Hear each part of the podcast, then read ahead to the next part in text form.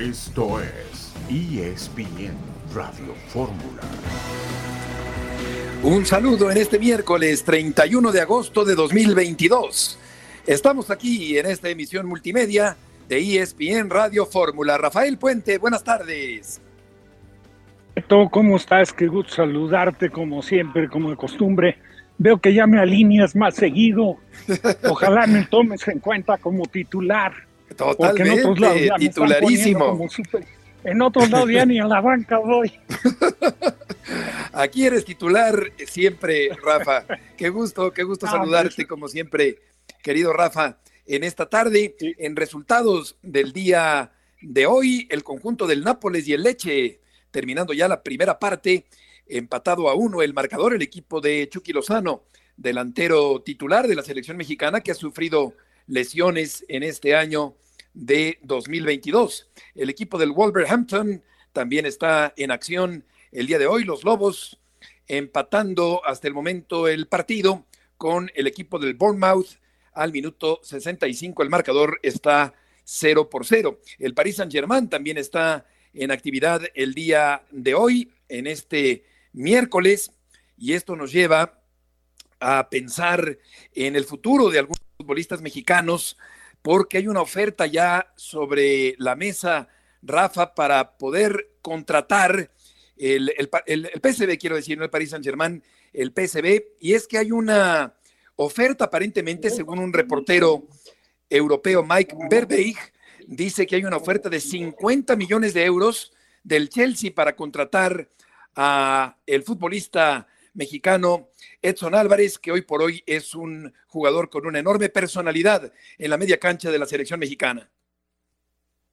Es cierto, eh, totalmente cierto, ya lo había escuchado y ahora se reconfirma esto, el interés que tiene un equipo como el Chelsea. Ojalá se dé el traspaso porque, bueno, ha cumplido de maravilla, incluso sorteando dificultades. ¿eh? Tú te debes de acordar, Beto, cuando llegó Edson al equipo, uno de los de Bor que estaba ahí tuvo comentarios pues nada favorables ¿eh? para Edson, de acuerdo a sus características.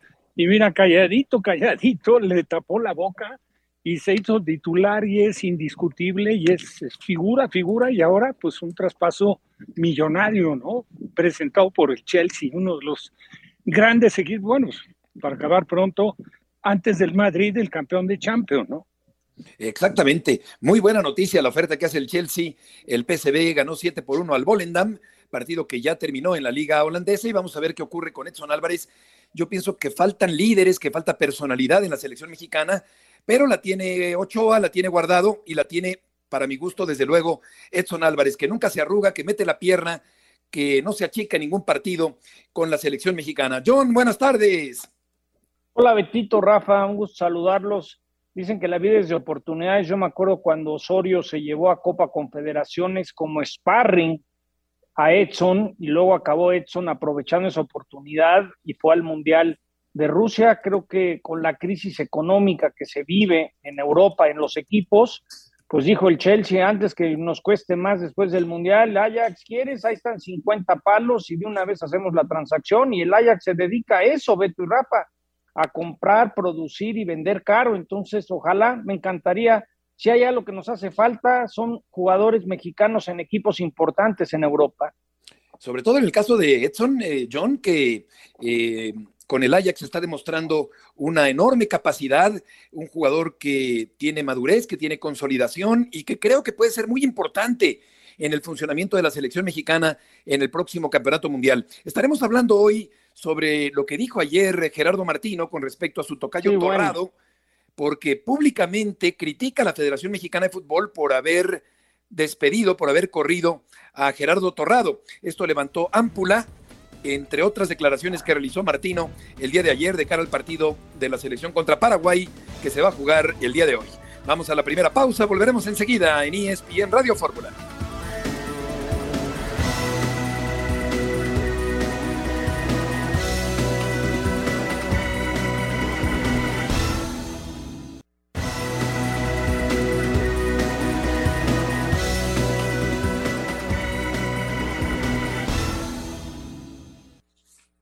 Si, si yo escucho más a la federación estoy complicado, a menos que en la federación haya mucho entrenador, estoy un poco complicado. De todas maneras, lamento profundamente la partida de Gerardo Torrado, pero profundamente.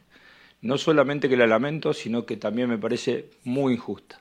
Y de hecho, si hubiese tenido la posibilidad de hacer algo porque él termine este proceso y los tres meses de, que faltan, lo hubiera hecho. No, no estuvo a mi alcance pero lamento profundamente porque era merecedor de terminar este ciclo junto con todos los que lo empezamos. Y con él, la gente que pudo haber estado cercana a él, ¿no? Nacho Hierro, este, Javier Mier, evidentemente, este, no, está de más decir que no comparto una decisión de esta naturaleza tres meses de una Copa del Mundo. Eh, segundo, eh, tengo muy buen diálogo con Jaime, lo he conocido ya cuando él estaba en, Querétaro. Eh, lo primero que se me ocurrió decirle es que ni que vaya muy bien todo esto, ni que vaya muy mal todo esto, él tenía que hacerse, era muy injusto que él se haga cargo de algo que tiene tres meses y tres años y ocho meses de funcionamiento.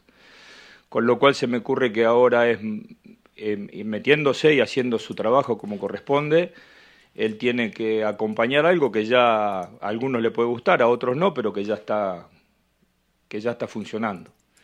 Y como creo que hemos funcionado de una manera este, similar a lo largo de tres años y ocho meses, nadie me ha dicho a mí que tenemos algo ni que cambiar, en absoluto.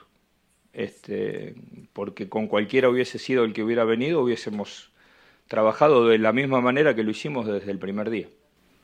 Así que eso es todo lo que tengo para decir de tantos movimientos sísmicos que hubo en todo este tiempo. Movimiento sísmico, dice Gerardo Martino, el técnico de la selección mexicana, al rescate del personal despedido. Yo siento, John, que pudo haberlo dicho en corto, en privado, eh, lo hizo públicamente, descalifica abiertamente, públicamente la decisión que toma la Federación Mexicana de Fútbol, la decisión de John de Luisa de correr a Torrado, aboga por Torrado. Me extraña porque, por lo visto, hay una buena relación entre Martino y Torrado, pero también me da la impresión de que la hay entre Martino y John de Luisa. Y esto parece una afrenta de Martino a la Federación Mexicana cuando públicamente critica el cese de un integrante del equipo de la selección mexicana rumbo al Campeonato Mundial. A ver, creo que a tres meses del Mundial puede decir lo que quiera, no le importa lo que opinen hasta mismos dueños. Yo te puedo decir que John de Luisa recibió mucha presión de ciertos dueños, de los patrones, y decir algo tiene que pasar con todos los fracasos. Entonces, la decisión la toman eh, John, pero con directrices de los, de los dueños. Están preocupados. Esta es la gallina de los huevos de oro. Yo le diría al Tata dos cosas no porque sea torrado alguien pegado a ti, siempre me enseñaron ese dicho, no confundas actividad con los hechos, no porque te la partas todo el día y trabajes, seas muy responsable y si no logras nada, de nada sirve. Los resultados no se estaban dando, Rafa y, Beto. Entonces, yo creo que el Tata es públicamente quejarse porque ya sabe que pues, a tres meses ni modo que lo quiten a él. Yo así lo, yo así lo interpreto. Y si dice que fue injusta la salida de Torrado, Tata, ¿por qué fue injusta? Que explique, porque es fácil decir, pero que justifique por qué cree que estuvo mal, cuando los resultados últimamente han estado pésimos. Sí, yo, yo creo que en este caso, pues evidentemente Rafa no fue políticamente correcto, Gerardo Martino, y eh, pues es una declaración que seguramente incomodó en el interior de la Federación Mexicana de Fútbol. Bueno, me queda claro que lo hizo con la firme intención de que le incomodara a León de Luisa y de ahí para abajo a todo el que le corresponda. Digo, lo hizo con toda la intención. Ahora, yo creo que la federación en su momento y de cara a una Copa del Mundo, sí siento que se equivocó en las decisiones que tomó. Yo, a mí particularmente, me parece que lo que tenían que haber hecho era sopesar las posibilidades de, de, algo, algunos, algunos personajes frescos como para asumir la responsabilidad de las elecciones y no meterse en tratar de cumplir con, con, un, con una desmantelación de un equipo de trabajo por, por como para conseguir el respeto por la autoridad de, que se tiene. Entonces, a mí me parece que tenían que haber hecho lo que correspondía con Maribel Domínguez, tenían que haber hecho lo que correspondía con, con este, este chico, con, no, no, con Torrado, no. Estoy de acuerdo que él era el, responsable de las elecciones, pero sabes que primero haces, yo creo, la ah, retirada Luis Pérez, ibas a decir, ¿no, Haces los, eh, perdón. Luis Pérez, ¿no? ¿Te, ¿Te, querías referir a él? Luis Pérez. No, es que iba a decir Díaz, estaba yo confundido. Luis Pérez, naturalmente. Bueno, tú haces los cambios ahí. Si, si creo que si eres un poco, si tienes un poco de, de, de, sensibilidad y tienes visión, yo creo que tienes tiempo de sobra como para poder determinar dónde hay potencial para suplir a esas figuras, a esas figuras que estaban en la dirección técnica como responsables. Y ya después en el recuento terminado el Mundial, ya te apegas a ver lo que fue eh, quien estuvo al frente del tema de las selecciones nacionales, que en este caso es Gerardo Torrado y el equipo de colaboradores que tenía. No sé si me entiendas. Yo, yo creo que ahí lo manejaron muy mal, pero naturalmente que la declaración del Tata fue con la firme intención de exhibir a los federativos. Eh, Así oye, te lo digo, te lo digo, Juan, para que lo escuches, Pedro, en la declaración de ayer de, de Martino. Vamos a escuchar lo que dice el técnico de la selección mexicana también sobre en qué se fija a la hora de convocar a jugadores a la selección mexicana cuando falta poco tiempo ya para el inicio del campeonato mundial. Yo nunca descarto el momento. Evidentemente el momento no es para 10 jugadores. Probablemente pueda haber uno que tenga que aprovechar el momento. ¿no? Además, yo ya lo he dicho en reiteradas oportunidades no se da mucho y sobre todo en la Liga de México que haya un futbolista que sostenga durante tanto tiempo un alto nivel. ¿Sí? Yo siempre encuentro que estas situaciones se dan y los requerimientos se dan a futbolistas que hacen dos o tres partidos bien o a un futbolista que hace algún gol aislado y no se analiza mucho rendimiento.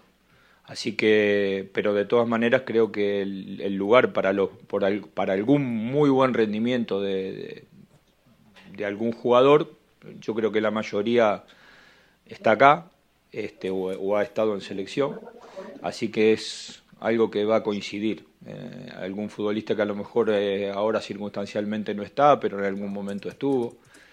Es muy difícil que aparezca así alguien nuevo de cero y se gane un lugar porque hay que acomodarlo también a, una forma de jugar, ¿no? Pero yo no lo descarto Fíjate que en esto, John, me parece que tiene razón. Somos muy dados a que si un jugador tiene dos o tres partidos buenos seguidos, ya se le quiere ver inmediata o automáticamente en la selección mexicana. Por ejemplo, Ponchito González ha tenido un buen torneo. Eh, me encanta lo que hace Ponchito González, la técnica privilegiada que tiene. Qué jugador, Ponchito González. Pero la verdad es que no ha sido tan regular a lo largo de su carrera. Entonces, creo que en este sentido, sí se medita poco, hay mucha calentura y queremos colocar en la selección a jugadores que tienen buen momento, pero que no necesariamente son muy constantes en su carrera profesional. Es como ahorita decir que el Juacho, Miguel Jiménez, el portero de Chivas, el portero de Chivas, en el Mundial, no, porque le han metido siete goles nada más y, yo creo que el Tate en eso está muy bien, como que va a entender, hay mucha llamarada de petate en la Liga MX, ¿no?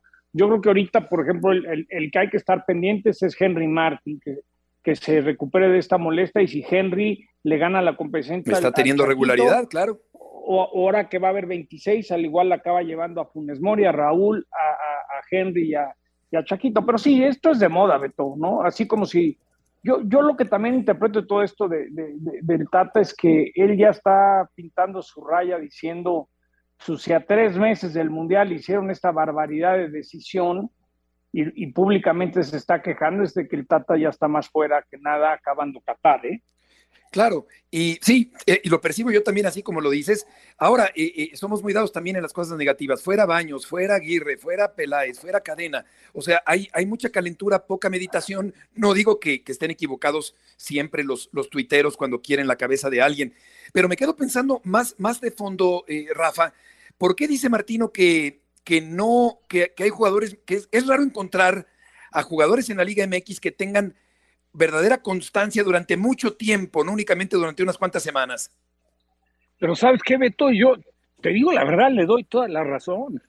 yo no, no me he cansado de decir que para mí el fútbol mexicano es irregular, es inconsistente, es muy difícil ver el momento a lo largo de todo un torneo que estandariza un equipo y el comportamiento de jugadores, lo mismo. Y sí, tiene toda la razón. En México, de repente todo el mundo empezamos o empiezan a opinar de que fulano de tal tendría que estar en la convocatoria porque lleva tres partidos bien jugados. Exacto. Y generalmente en el cuarto partido, cuando llega el momento porque quieras más hay una convocatoria, ese jugador en automático baja el nivel. El, el, comportamiento del jugador mexicano, igual que la Liga en general de México, igual que la selección, es de altibajos, es de altibajos muy marcados. Entonces yo creo que sí tiene, ahí en eso me parece que sí tiene bastante sentido lo que dice el Tata. Y de lo otro, pues digo, realmente se tomó la decisión y él no se, no, no, en ningún momento se detiene en denunciar públicamente lo que para él fue una equivocación y fue una injusticia lo que le hicieron a Torrado. Ahora, yo te quiero preguntar algo a ti, yo. ¿Tú crees que Torrado, Torrado, influía mucho en el Tata, en lo que se refiere a la configuración del equipo, al esquema de trabajo, al sistema de trabajo, Vamos al, planteamiento táctico que van a presentar? Naturalmente que no, hombre. era alguien muy cómodo para tener. Vamos al corte. Sí, y, Rafa dice la palabra, el fútbol mexicano es competitivo, pero inconsistente también, como dice Rafa. Volveremos.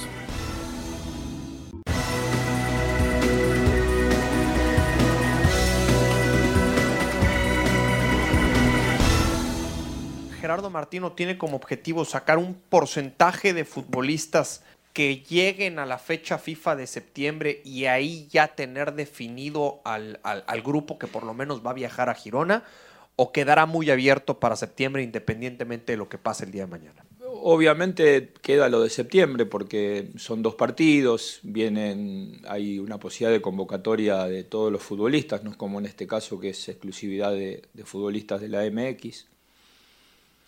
Independientemente de esto, sobre todo por haber escuchado que este partido puede tener algún que otro jugador que vaya a la Copa del Mundo, yo me animaría a decir que en el plantel de que ha venido acá hay un 40-50% de jugadores que van a estar en la Copa del Mundo.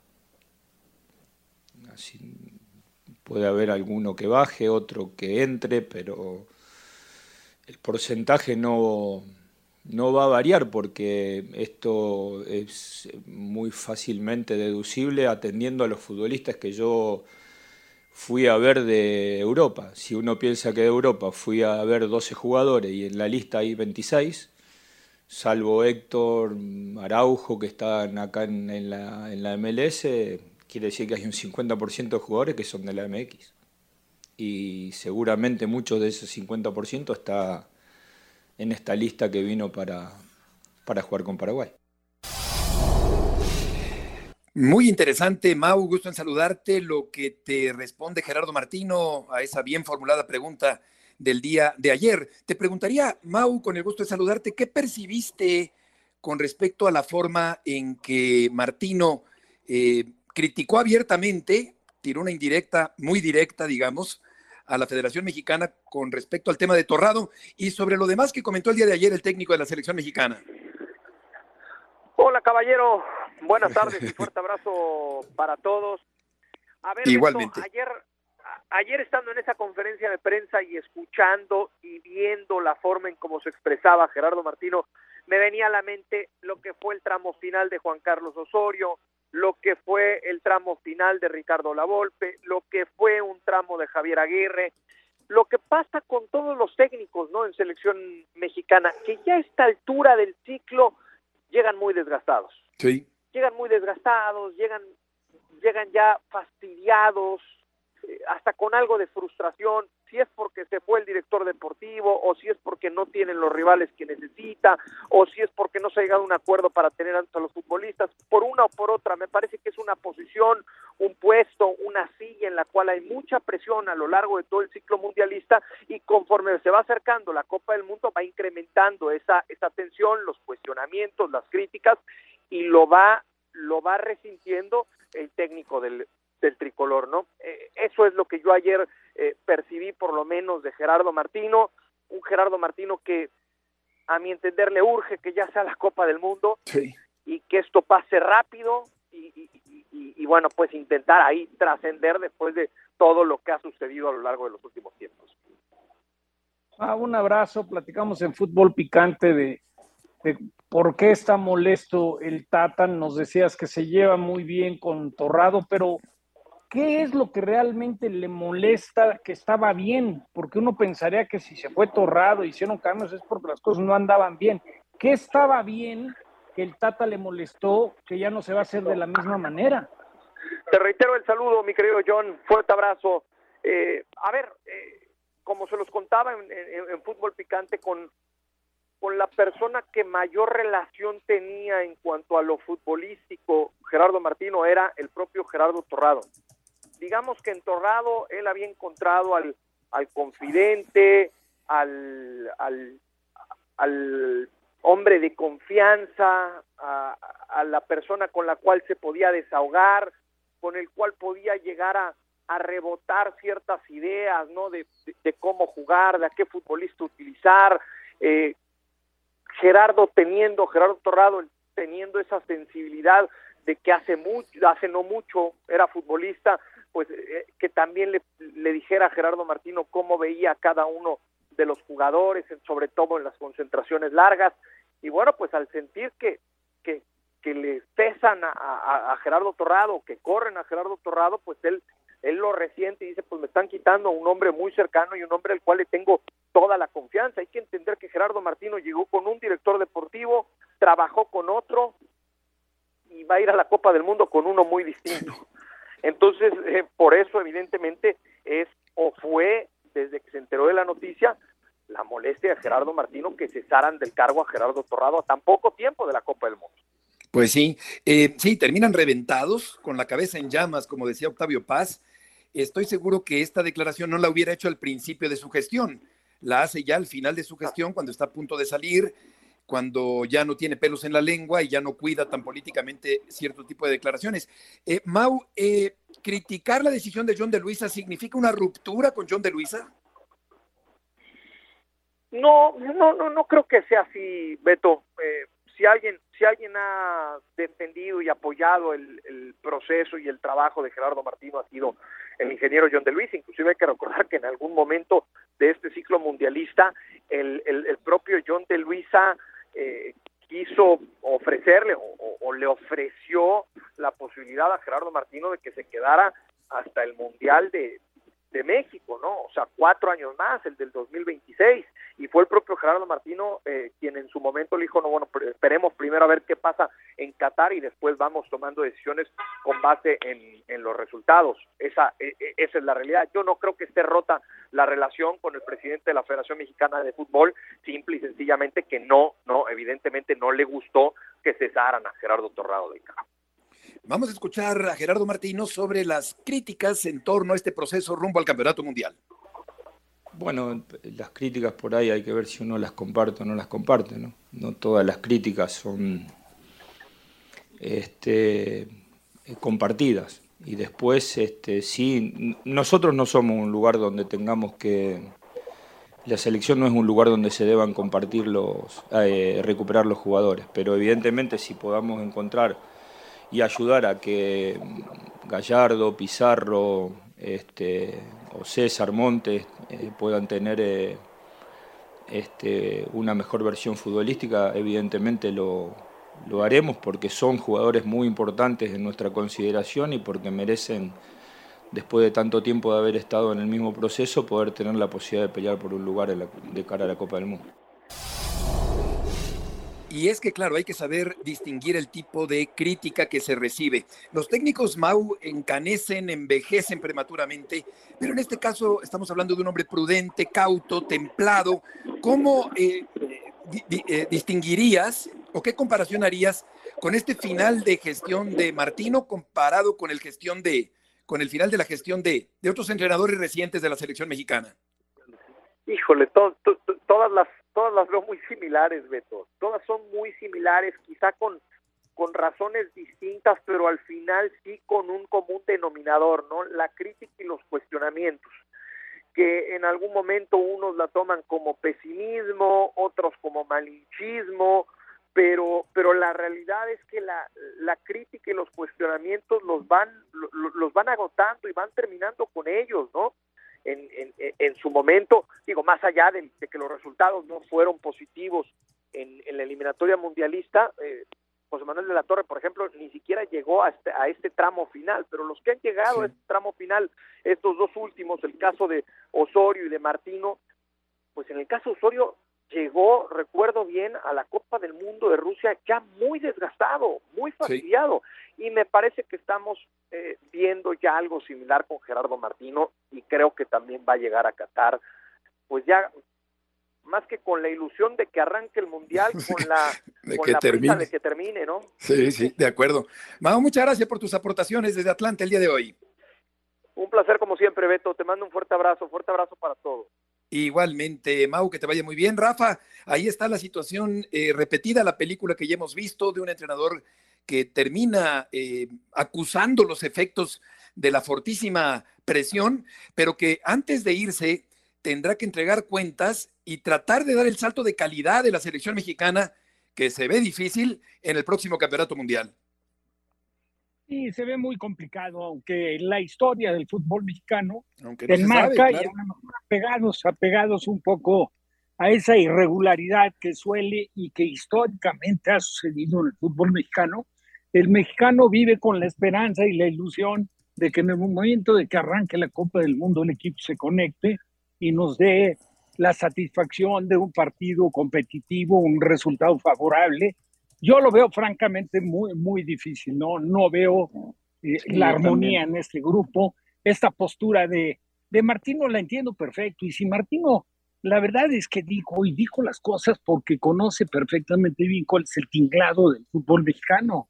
Aparentemente se le fue a la yugular a John de Luisa, pero pues él sabe que John de Luisa no es el que toma las decisiones Exacto. y las decisiones se tomaron en base a un consejo de dueños. Entonces, pues no, no, digo, no hay que darle tanta vuelta al tema, aquí hay que centrarnos en lo deportivo, a lo mejor ver cuál es el comportamiento del día de hoy. Tiene toda, todo sentido, todo el sentido, su comentario de que alguno, probablemente alguno de los que jueguen hoy, que tengan la oportunidad, se pueda colgar en la lista final, pero pues naturalmente que está el 40% de los jugadores que hay en esta selección que están contemplados para el Mundial. O sea, todo, todos lo sabemos, empezando por los tres porteros. Digo, ya los tres porteros quitando los de Europa, ya estás hablando de tres, y luego si hacemos un repaso por líneas, pues hay jugadores que sabemos que van a estar en el Mundial. Tendría que ser una súper sorpresa, ¿no? Que se diera algún movimiento un tanto extraño.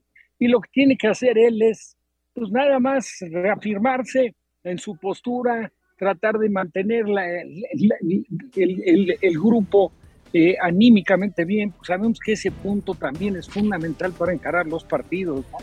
Y lo otro, pues difícilmente se va a salir de su diseño táctico. Vamos a la pausa y volveremos enseguida.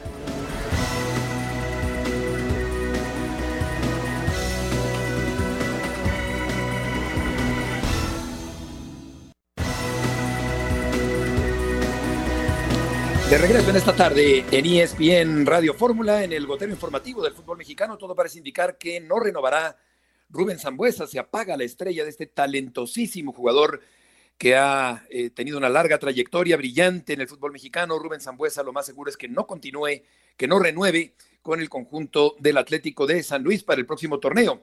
A pesar de perderse el torneo, Juan Escobar evitará el quirófano va a llevar un tratamiento alternativo, el jugador de la máquina cementera del Cruz Azul. El fondo de inversión Red Bird ha comprado el 10% del total de las acciones de uno de los equipos con más tradición en el fútbol mundial como es el oh. Milán. Abomellán tiene una fisura de mandíbula tras ser asaltado en su propia casa y estar un mes fuera de circulación. El Palmeiras pierde invicto de 18 partidos en la Copa Libertadores y vamos a ver cómo se recupera hablando de equipos populares, el Palmeiras también sin duda en el fútbol internacional. Vamos a saludarte, Manu, con el gusto de siempre. Te preguntaría si sabes algo sobre la oferta del Chelsea para contratar al jugador mexicano Edson Álvarez. Gusto en saludarte. ¿Qué tal? ¿Cómo estáis? Pues que el Chelsea anda un poco desesperado después de la derrota de ayer frente al Southampton, que se le acaba el tiempo y que está intentando fichar, pero no termina de dar con la tecla. Oferta posiblemente haya habido, tal y como comentan los compañeros desde Inglaterra, pero hay algo que no se nos debe pasar por alto. El mercado en Holanda, por este, esta broma que se ha convertido ya en mercado, eh, eh, sobre todo el de este año, se cierra en una hora y 18 minutos, es decir, a las 12 de la noche, hora holandesa. Eso significa que si no se ha hecho ya, es difícil que eh, el, Ajax se vaya a desprender de un talento como Edson Álvarez sin tener un recambio y un repuesto, sobre todo ahora que tienen mucho dinero. Con lo cual, eh, existir, yo creo que sí existe por las necesidades que tiene el Chelsea, esa oferta, pero que se vaya a llevar a cabo posiblemente por, las restricciones del mercado, en este caso en Holanda, eh, tiene que ser muy rápido y muy precipitado para que en, el Ajax tengan un repuesto inmediato. De todas maneras, fijaros todo lo que sería o todo lo que ya ha hecho el Ajax este año de dinero si además vende a Edson Álvarez. Es increíble todo lo que le ha vendido a la Premier. Se ha convertido en la auténtica cantera de Europa este año el Ajax. Fíjate, en una selección que me parece a mí en lo personal y creo que algunos compañeros lo comparten, eh, una selección sombría, con pocos líderes, con poca personalidad y con poco fútbol, que eso es lo más preocupante brilla Edson Álvarez ahí en la media cancha del equipo mexicano. Eh, Manu, ¿qué va a pasar con Cristiano Ronaldo? Pues que se queda. Eh, eh, a ver, em, me, sabe mal cuando la gente dice nadie quiere a Cristiano Ronaldo. No, no, nadie quiere pagar lo que Cristiano Ronaldo pide o lo que Jorge Méndez pide. yo os cuento personalmente, el viernes pasado estuve en una cena aquí en Madrid donde todavía, y resultaba increíble, todavía alguien del Atlético de Madrid tenía alguna esperanza de conseguir el, fichaje. Es decir, cuando se dijo lo del Atlético de Madrid, se dijo con una base muy importante. Pero la base es que Jorge Méndez se lo ha ofrecido a cualquier equipo de Champions en Europa y todo el mundo estaba de acuerdo. En, en, Nápoles, en Nápoles esta semana se empezaron a hacer ilusiones hasta que supieron lo que, lo que quiere cobrar, porque claro, no va a desperdiciar tampoco lo que le queda de contrato en el United. Hoy Ten Hag ya ha dicho que se queda y eso es lo que va a suceder, que se va a quedar, va a jugar la Europa League, pero no deja de ser Cristiano Ronaldo. Yo, eh, que Ten Hag eh, ahora de salida le tenga en la banca, posiblemente haya sido por, por eh, todos estos rumores, todas estas noticias de que se quería marchar. Una vez que se estabilice todo ya el día 2 por fin de septiembre, ya veréis como algunos de esos suplentes que nos sorprendían, Cristiano Ronaldo u otros, vuelven a ser titulares. ¿Esperas, hermano, algún fichaje bomba en estas últimas horas de mercado de, registros allá en Europa? Eh, eh, la pregunta te la voy a traducir. Me estás preguntando si echamos de menos lo que vivimos el año pasado con Mbappé. No, no, no creo que vaya a haber un Mbappé, o bueno, el año pasado no fichó Mbappé, pero no, no, no creo que pasemos de jugadores eh, de primera fila, pero no astronómicos, no los Cristiano Ronaldo, no los Messi, Neymar, Mbappé, Benzema. No, yo creo que alguna sorpresa vamos a tener mañana, porque me consta que hay equipos que están trabajando muy seriamente, pero no, del, no de esa talla. Yo creo que, que veremos cómo eh, jugadores importantes de equipos medios van a, van a salir porque hay equipos muy necesitados de dinero y cómo eh, otros van a conseguir fichar cosas que ahora mismo no pensábamos. Por ejemplo, el Liverpool, que está empatando ahora mismo con el Newcastle, sigue buscando un centrocampista desesperadamente ha estado perdiendo casi todo el partido. Quedan ocho minutos para el 90 y no sé si le dará la vuelta al marcador. Si el Liverpool hubiera perdido hoy, lo que le pasó ayer al Chelsea, ya os aseguro yo que mañana algún centrocampista de peso en Europa acababa en el, acababa en el Liverpool, que es lo que está moviendo ahora mismo el Chelsea. Quiero decir una cosa, se habla mucho de lo que está ganando la Premier League, de lo que está gastando. Sí, es cierto que está gastando y lo ganan, pero ¿valen lo que están pagando por esos jugadores o es una inflación la que se está creando eh, fuera de lo normal? Porque estamos muy acostumbrados a que equipos de la parte media-baja de la tabla por estas fechas siempre anuncien grandes fichajes pero al año siguiente siguen en la, parte media baja de la tabla. Es decir, como hay dinero me lo gasto, pero a lo mejor es que estamos comprando un, un, eh, Volkswagen eh, con un escudo de Ferrari. No sé si me entendéis lo que quiero decir. Sí, sí. Oye, Manu, estaba viendo unas imágenes de ese nuevo estadio del Real Madrid, que sé que el Grupo Carso, empresa mexicana, tiene que ver mucho en la construcción, cómo están metiendo eh, el pasto por abajo y la ventilación y el calor y el riego. ¿Qué nos puedes decir? Porque he tenido la fortuna de conocer estadios, pero lo que vi, esa, esa, esa imagen del, nuevo estadio del Madrid, me quedé con la boca abierta. ¿Qué nos puedes contar? Pues que es una obra de ingeniería más allá de lo que se va a ver y que lo que nos va a llamar la atención a todos, es una obra de ingeniería por el lugar donde está el estadio. Por debajo del estadio pasan las vías del tren y las vías del metro de Madrid. Han tenido que, eh, no, no se podía hundir más porque casi, casi con el techo de las vías del tren toca ya el círculo central del, del Bernabéu. Te cuento todo esto para explicarte que el césped, para los que no hayan visto esos vídeos que ha pasado el Real Madrid, no se va por ejemplo, el del el, estadio de Leverkusen o el del Tottenham, sale entero el césped. Sale en planchas, pero sale entero. En el caso del Real Madrid, va a ir hacia abajo, pero en una misma línea. No sé si, si lo estoy explicando bien. es decir, en, uno de los fondos se ha abierto un, pozo, digamos, como donde se van, a ir plegando, se van a ir plegando todas las planchas mm. del césped de tal manera que ahí va a tener la temperatura exacta, la luz exacta, para que cuando se desplieguen no, no se vea lo más mínimo afectado. ¿Por qué van a hacer esto? Porque como va a ir tapado el estadio, va a ir cubierto con una cubierta retráctil que está muy, muy avanzada, ya lo veréis el, el sábado en las imágenes del partido frente al Betis, eh, el Real Madrid lo que pretende es tener activo 365 días al año el estadio, con conciertos, con espectáculos de baloncesto, con eh, tenis. Eh, se puede dividir en dos, es decir, puede haber dos espectáculos a la vez porque la, ingeniería que han creado hace que se aísle, digamos, el, terreno de juego de un equipo y el terreno de juego de otro por la mitad. Pues esas son algunas de las cosas que, que vamos a ir viendo. Todavía le queda un añito, ¿eh, John? Todavía dentro de un año no va a estar absolutamente terminado. Nunca había visto algo tan avanzado, ni, ni la NFL. Rafa, si tienes oportunidad, velo, porque Beto te vas a quedar sorprendido de lo que han, lo que han logrado en el, Real Madrid. No, no todos, pero he tenido la oportunidad de ver algunos, algunos videos. Aprovecho para saludar a Manu, siempre con sus atinados comentarios en todo sentido, principalmente en lo que en lo que más nos gusta, ¿no? Que son sus apuntes de todas las negociaciones y todo lo deportivo. Y yo te preguntaría, mano, y el digo, ¿tienes una idea después de esto que está haciendo el Madrid? Está presupuestado, ¿no? Eh, también una remodelación importante en el No Camp, ¿no? Ah, sí, sí, sí. Pensé que me ibas a preguntar el, presupuesto del Real Madrid. Te cuento dos cosas. La primera es que el Real Madrid pidió un crédito, pero por tema de pandemia y por tema de materiales y costes, se, les ha ido de las manos. Es decir, han tenido que pedir o ampliar esa posibilidad crediticia para poder pagar el, estadio. Pero bueno, Florentino Pérez presume que en 25 años lo tiene pagado y no hay por no hay por qué dudar de ello, pero que esto también es un endeudamiento del Real Madrid. En el caso del Barcelona, el Camp Nou está que se cae. No sé si habéis visto imágenes de ratas por los pasillos por donde entra la gente y por donde entran los jugadores. Eh, os cuento una anécdota que, bueno, pues la debéis conocer. Hace dos años, cuando las elecciones se supo. En el Camp Nou, eh, los jugadores no podían tener un horno eh, para al terminar los partidos poder cenar en el vestuario porque no había capacidad eléctrica y se podían fundir los plomos del resto del estadio. Fijaros lo antiguo que está el Camp Nou, que yo creo que desde el 93, después de los Juegos Olímpicos de Barcelona, no, no ha tenido una remodelación.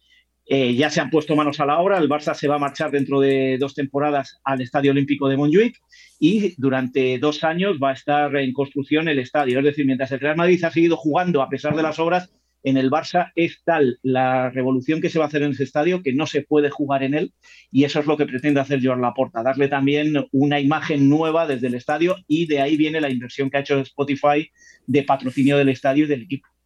Sí. Eh, Manu, por último, eh, del Barcelona, ¿cómo terminará el asunto de altas y bajas? Bueno, acabo de leer por ahí que Bradway le han dado la libertad. A mí me cuesta, a mí me, llama la atención lo de Aubameyang. Vamos a ver qué sucede mañana después de lo que se ha sabido hoy del atraco y de que tiene la mandíbula rota, el, Chelsea sigue insistiendo y, y mira, le están saliendo las cosas tan cuadradas a Joan Laporta que no me extrañaría que mañana se deshicieran de Aubameyang, ya no tendrían que hacerse, eh, deshacerse de Memphis y vamos a ver qué pasa con Marcos Alonso y su llegada, porque si no sale otro, ya no creo que Joan Laporta eh, vaya a poner más dinero como el aval este que ha puesto esta semana para, para poder inscribir a Cundé. Mañana va a ser, o esta noche va a ser una noche muy movida, mañana más en el, en el Camp Nou, pero la sensación que da es que al final va a salir todo. Pero ojo, que salga todo no significa que no se haya ido la deuda Vamos a ver cómo va la temporada, porque os digo una cosa, no hemos hablado en todo el verano, pero a mí esto de las palancas me recuerda a esas palancas de cuando John va a Las Vegas y tira de la palanca en la tragaperras. No sé cómo se, llama en inglés la máquina.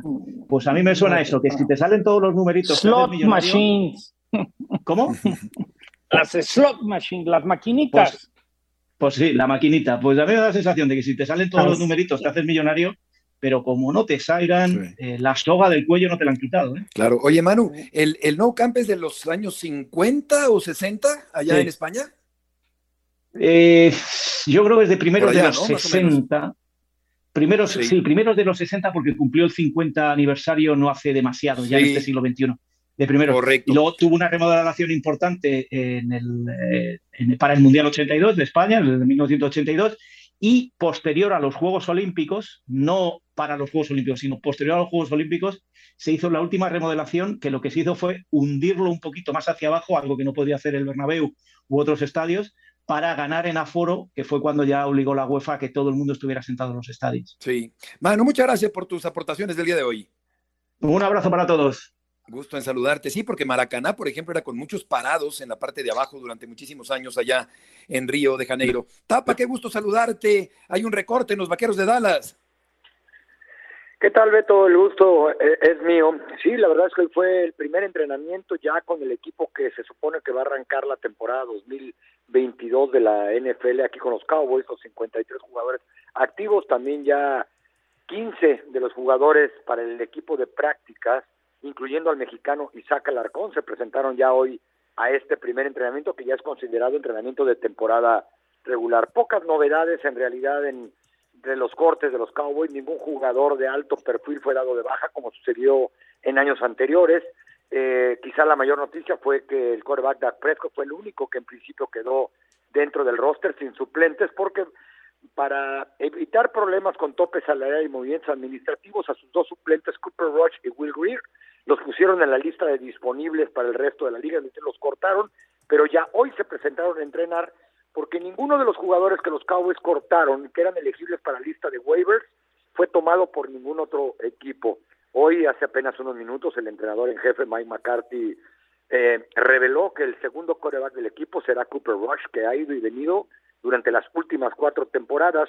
Will Greer, quien llegó de las Panteras de Carolina el año pasado, será jugador de equipo de prácticas. Y el pateador será Brent Maher, a quien salió de aquí prácticamente corrido por la opinión pública después de que perdió varios partidos por no atinar su gol de campo, estará Carlos Watkins, un jugador también veterano ya de quinto año en la NFL, los cuatro primeros con Houston, fue regresó al equipo de prácticas después de ser cortado porque como decía el entrenador McCarthy, el nuevo contrato colectivo de trabajo que incluye al equipo de prácticas hace fácil que vayan y vengan los muchachos en día de partido o menos difícil. Pero sí, hoy ya fue el primer entrenamiento de los Cowboys con el equipo que va a empezar la temporada y el receptor Michael Gallup, quien se lastimó en el último juego del año anterior, ya ha tenido en zozobra toda la afición de los Cowboys, ya estuvo hoy en el campo, aunque por separado, y es muy poco probable que esté para la primera semana, pero esperan que sí dentro del primer mes de la temporada. Tapa, muchas gracias por tus apuntes del día de hoy. Contrario, Beto, fuerte abrazo para todos. Qué gusto saludarte. Como siempre, Serena Williams podría de perder el día de hoy ya terminar de plano, zanjar una brillantísima carrera en el mundo del tenis. En el golf, ¿tienes algo, John? Fíjate que se siguen yendo estos jugadores a, a Tour, el, fondo de los Saudis se llevó a Joaquín Iman, tengo entendido que le dieron alrededor de 100 millones de dólares, se llamaron a Cam Smith, el ganador del Open Championship en San, en San Andrews, el ganador del Players, a Harold Warner, ya está ahí Carlos Ortiz, ya está ahí Abraham Anser, eh, ha revolucionado la industria del golf en estos momentos, eh, la huida o salida de tantos jugadores, pero les están pagando tanto que, como digo yo, el que no se ha ido es porque no se lo han ofrecido. Efectivamente, en algunos resultados de partidos que ya terminaron, el eh, conjunto del West Ham United y el Tottenham empataron a uno, Manchester City derrotó 6-0 al Nottingham Forest, Arsenal derrotó 2-1 al Aston Villa. Eh, los Lobos terminaron empatados a cero. El equipo de Raúl Jiménez, que ha estado lesionado en las últimas semanas, pero ya se va recuperando paulatinamente el centro delantero titular de la selección mexicana de fútbol. Algunos de los resultados de partidos que ya acaban de terminar. Eh, con respecto a los... Eh, aquí en México no, no, no, recuerdo un estadio donde hubiera jugadores parados, Rafa, siempre, siempre todos sentados. Eh, ahora ahora te, lo, te lo pregunto, Rafa, porque hoy se retira José Luis Trejo, operador, después de 38 años de servicio en Radio Fórmula. Él empezó con nosotros cuando mandábamos la señal de televisión desde Avenida Universidad.